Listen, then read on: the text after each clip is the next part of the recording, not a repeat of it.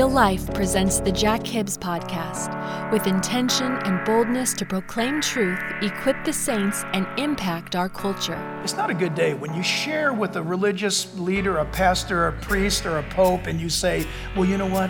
I, I, I bit the cat. And they, and, and they go, You what? How could you? That's weird.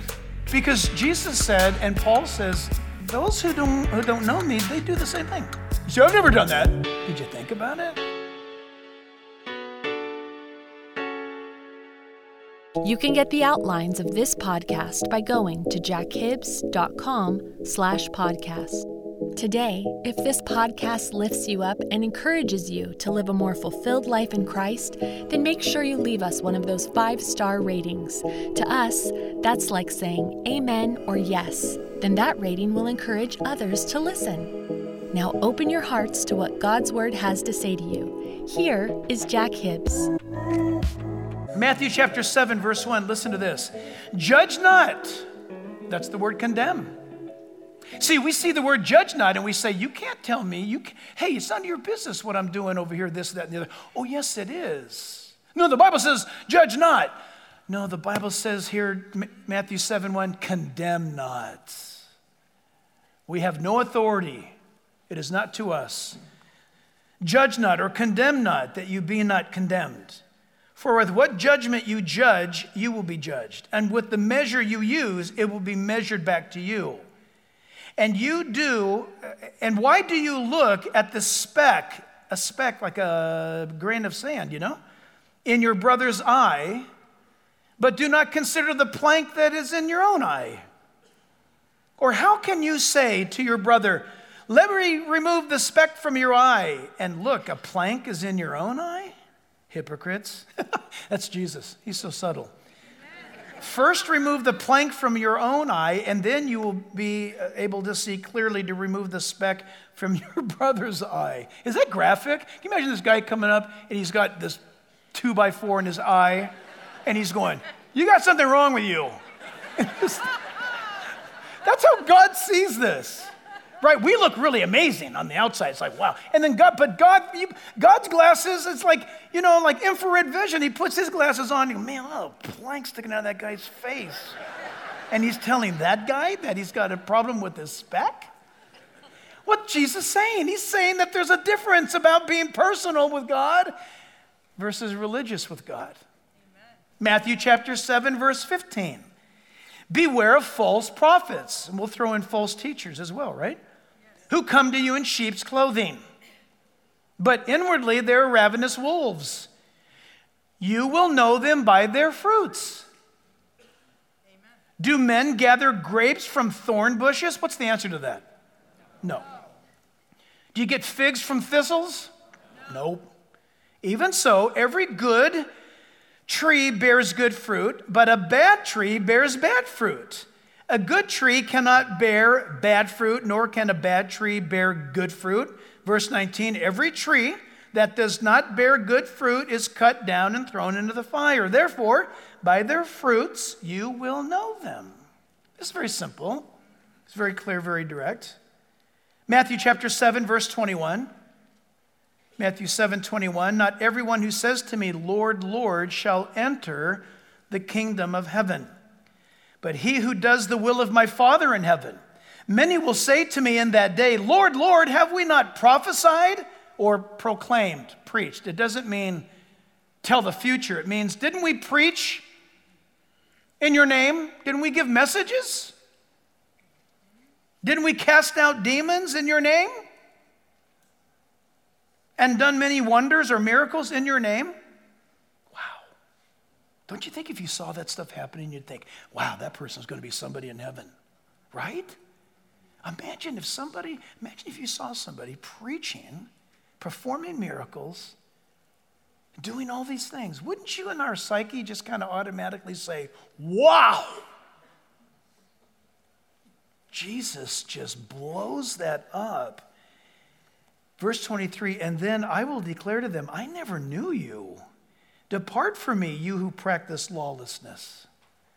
Therefore, whoever hears these sayings of mine and does them, I will liken on him as a wise man who built his house on a rock. Is that powerful? It's so quiet in here because we're convicted. I call Jesus Lord. I prophesy, I preach. I'm not sure if I've ever cast a demon out of anybody. I don't think I've ever raised anybody. No, I'm pretty sure I have not raised anybody from the dead. But you, you think of those things as assets. Can you imagine? Uh, you're, a, you're a pastor applying for a, a, new job at a church, and, and what can you say about yourself? I, I've prophesied in Jesus' name. Uh, he is my Lord, Lord, Lord. Right? Uh, raised a couple of dead people and cast out some demons. And the person, if they're not thinking, they would say, Oh, you're hired. But if they are thinking, they would say, Let me get back to you. I'm going to pray a little longer on this. Why? Because that means nothing. Jesus is talking about a reality. Is it a reality that Jesus Christ is the Lord of your life? Not some law, not some rules, not some church or religion or denomination. 2 Corinthians 13, 5 through 7 says there, uh, examine yourselves to see if your faith is genuine. Test yourselves. Surely you know that Jesus Christ is among you. If not, you have failed the test of genuine faith. That's terrifying to think about. The legalist versus those who truly know God. I wrote down a little checklist here. Let's see if it works. It worked this morning, very early in the morning. Let's see if it works now. In my personal experience, the legalists are prolific hypocrites. I've watched them over the years. That's one, one thing great about being a Christian for decades upon decades is you begin to see things and you see things fall into patterns. Um, and I wrote this down. I hope it doesn't offend you, but it's just in my head because I think Chuck Smith said it years ago. And so the legalist will say things like this um, they'll tell you not to uh, smoke, drink, or chew. Young people don't know what that means. That's chew tobacco. Don't smoke, drink, or chew, or go out with girls who do. And that was the rule. And they're very quick to point that out and more. They will, listen, the legalists will lay burdens on you. I want you to think right now any religion that says, now, for you to get better in your situation, you need to do these things. The moment that, are you listening, church? Yes. The moment anyone of religious standing says, for you to get better with us and God, you need to do these things. Here, let me, let me just give you a little thing here, and you just come back in a week when you're done, and we'll just make sure you get bumped up the God list. I can't believe you did that. What? It's not a good day when you share with a religious leader, a pastor, a priest, or a pope, and you say, Well, you know what? I, I, I bit the cat. And they, and, and they go, You what? How could you? That's weird. Because Jesus said, and Paul says, those who don't, who don't know me, they do the same thing. You say, I've never done that. Did you think about it? The second thing I've observed in life is that you never feel loved by them. You never feel secured after talking to them. You never feel uplifted or edified. You don't get instruction from them. You don't get correction. You don't get guiding.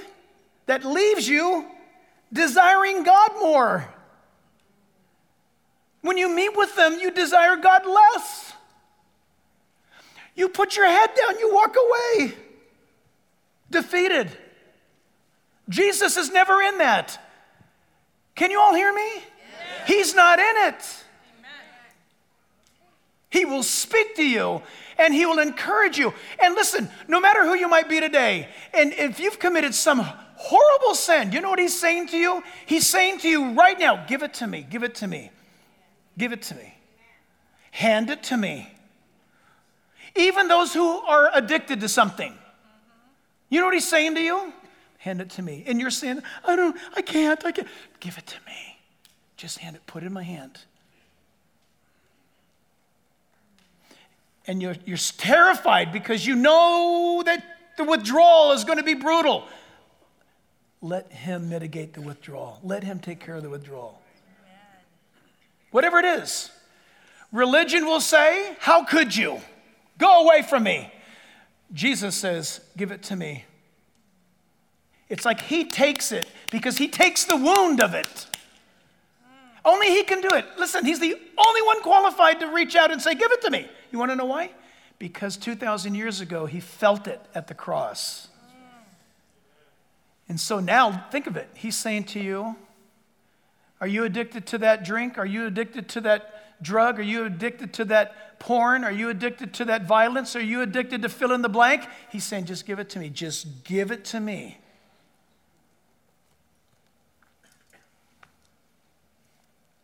He's that good. The scripture here goes on, and he announces to us that regarding you and I and his righteousness, that you and I are to live in the light. He goes on in verse 1 For you who judge practice the same things. We don't need to belabor this. They are not walking in the light. The Bible is very clear about this. The word practice, look at it. In fact, it should be on the screen. Uh, the word practice means to attend to it. Those who practice these sins, they attend to it. Those who are not walking with God, they give their thoughts to it. Jesus said in John 8 36, Therefore, if the Son makes you free, you shall be free indeed. In Galatians chapter 6, verse 7 through 10, listen to this Galatians 6, verses 7 through 10. The Bible says, Don't be deceived. Don't trick yourself. God's not mocked. Nothing gets pulled over his eyes. For whatever a man sows, that will he also reap. For he who sows to his flesh will of the flesh reap corruption. Listen to this. But he who sows to the Spirit will of the Spirit reap everlasting life. I'll come back to that in a second. And let us not grow weary uh, while doing good, for in due time, uh, in due season, we shall reap if we do not lose heart. Therefore, as we have opportunity, let us do good to all, especially those who are the household of faith, especially those who are um, in your vicinity, your brothers and sisters in Christ. When that verse there says, uh, sow to the Spirit, what does that mean? Uh, this is so liberating. This is so the Son setting you free. As a believer, if I choose to not do the things that I should do, regarding strengthening my life for the day. Whatever that is. I just don't, I just don't do it. I go into almost a state of neutral, and it's not good. Number two, if I'm a believer and I do not invest in the things spiritually in my life, but in the flesh, and those things are sinful, I start out in a gross negative, right? I'm still a Christian, but it's tough going. Third, if I choose to walk in the Spirit, what can I expect? To walk in the Spirit is to, when he says sow to the things of the Spirit, it is to invest yourself in the things of God. It's very simple. We make it a big deal, but it's very simple. So we read a moment ago that those who practice those things but do them, or they do them, they practice them, and they say you shouldn't, this is, this is walking in the Spirit. Like, watch, are you ready? Don't miss it. Do I have your attention? Here it is. I'm going to walk in the Spirit.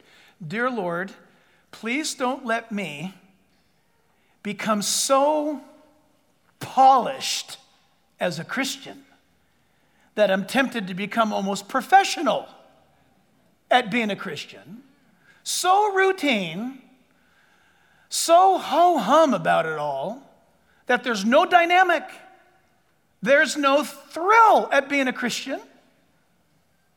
I play it safe. God, don't let me play it safe. Don't let me sow to the flesh. Because if I let my Christianity grow dull, now, if that's growing dull, then the things of the world begin to sparkle. Oh, did you see that? Oh, did you see the other? So, Lord, please don't let me do that. Rather, Lord, I'm asking you to attend to my mind. I'm asking you to take the word that I just read a moment ago about this person who condemns others, but they themselves entertain such evils. Lord, don't let my mind go down that road. And so, Jesus, as I go now to live my day, I'm going to ask you, please, now, eh, keep ever before me your presence. Let me keep me, make me walk in your light. Amen. And, and you, that's it. What I just showed you just now begins the day of walking in the Spirit. And we can all do this. And I trust you do. When you and I do things that are not honoring to God, we are obviously not walking in the Spirit. And to walk in the Spirit is not some mystical glow no, to walk in the Spirit is to make a decision. I'm not going to condemn people. I'm not going to waste my time making that decision. It's ill, it's wrong, it's sin. Rather, I'm going to decide to walk with Him. So, who do I think I am? I'm a forgiven child of God who is in this world still a sinner. Yet the process of my final sanctification has not yet come. Oh, He's sanctifying you and I every day, is He not? He's working on us and He's talking to us and He's showing us. But the final sanctification, that final act, is the moment you and I transition out of this world and into the kingdom that we're longing for and desiring, His kingdom. His world, His government, His rule. It's absolutely awesome to think. So the question is is the kingdom in you? If the kingdom of Christ is in you, you can sit here and hear a message like this today and say, Yep, yep, well, mm-hmm. if God's kingdom is awakening you, you can see and say to yourself, I need to get this taken care of. I need to take this to Christ. I need to be right with Him. And that is so very liberating. This Jack Hibbs podcast, as well as all the broadcast outreach opportunities, are listener supported. Will you consider partnering with us through a special gift? Go to jackhibbs.com to learn more and stay connected.